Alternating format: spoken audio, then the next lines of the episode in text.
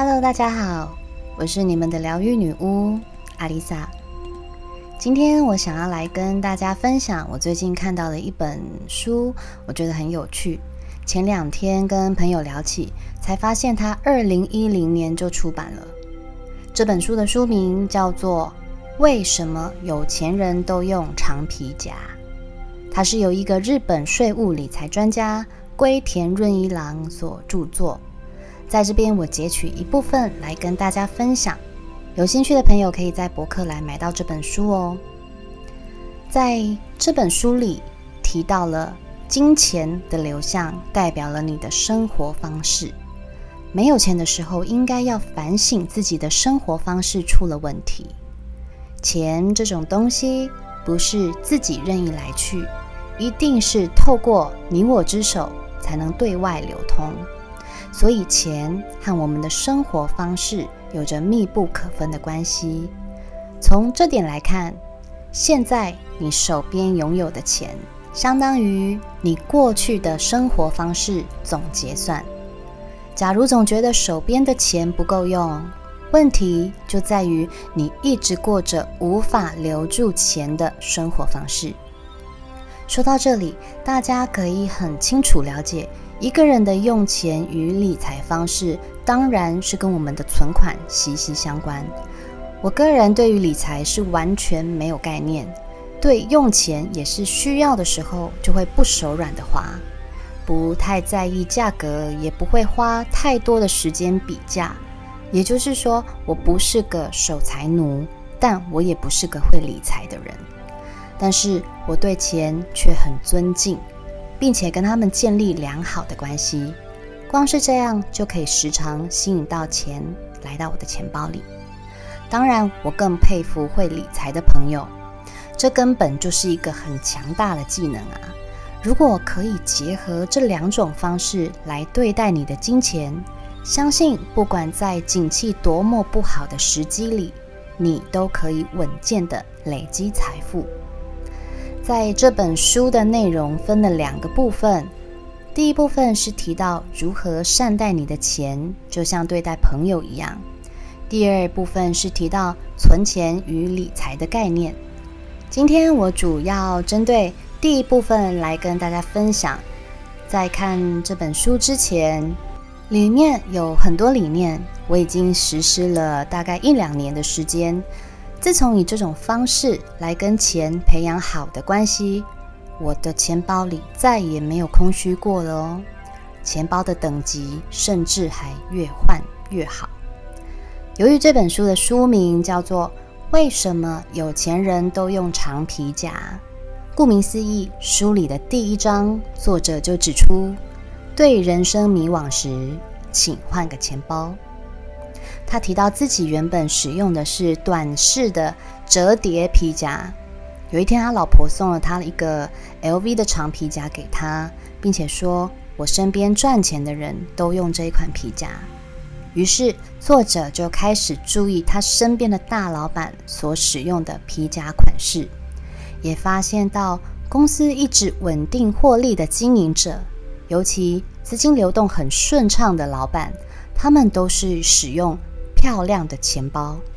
看到钱包就等于使用这个钱包的人对于金钱的态度。另外，他也才发现，钱包不仅有收纳的功能，还有一股很特别的力量。他提到，换钱包的同时，人生也开始改变。别只把钱包当作拿来装钱的工具，要将它视为改变你与金钱关系的帮手，要将钱包当作能够提高你对金钱意识的物品。我们总觉得钱它就是个货币，是个工具，但很少人会对它注入金钱意识。那什么是金钱意识呢？我们可以称它为财富意识，也就是了解金钱的本质，破除被金钱卡住的信念，也就是我们在上一集所提到的贫穷意识，进而去创造更多与财富能量共振的状态。那为什么有钱人要使用长皮夹呢？长皮夹对晴而言是个很舒服的住所。从现在开始，我们要把钱当作是一种有意识的存在。就如同我说过的，所有的东西都有能量，钱的能量更是不能小看它。我们要把它当作贵宾一样招待它来住在我们的钱包里。你可以想象一下，一个五平、十平的小套房跟宽敞的高级饭店，你想要住哪里？当然是高级饭店啊！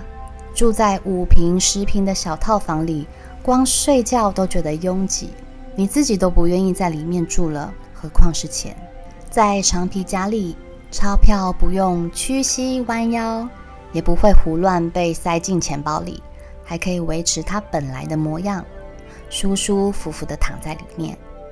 还有很多男生喜欢用短夹把钱包塞在裤子后面的口袋里，你试着将心比心，怎么能够叫贵宾坐在你的屁股下，或总是贴着你的屁股？这也太不礼貌了吧。另外，受到财神爷眷顾的人的钱包通常都很扁，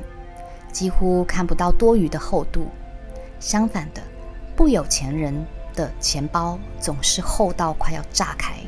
这里面装的通常只有少部分的钱，跟一堆的发票和折价券、收据、集点卡，或是收到的名片、幸运符，有的没的都往里面丢，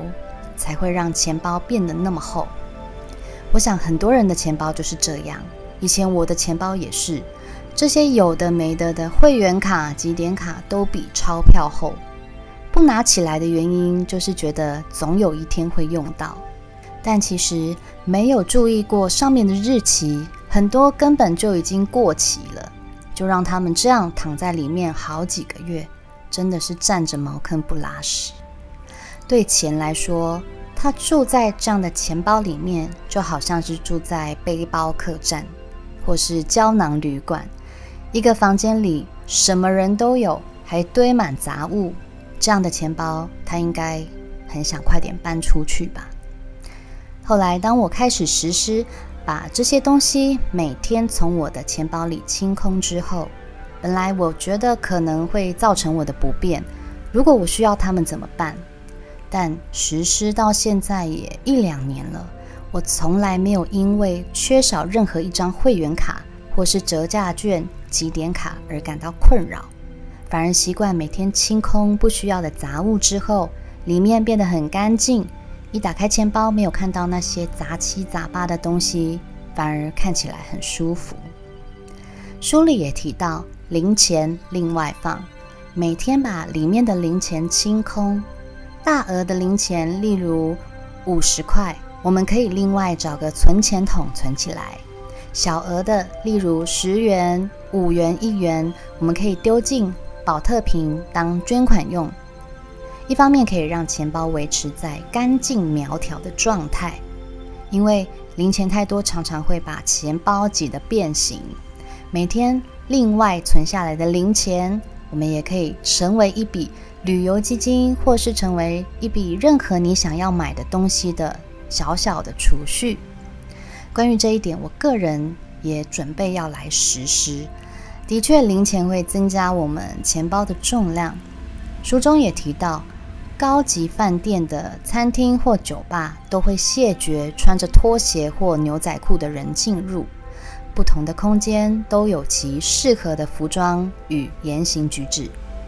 而我们的高级饭店里只招待大额纸钞这样的贵宾，就应该把零钱放在其他的零钱包或是存钱筒里，让他们待在适合的地方。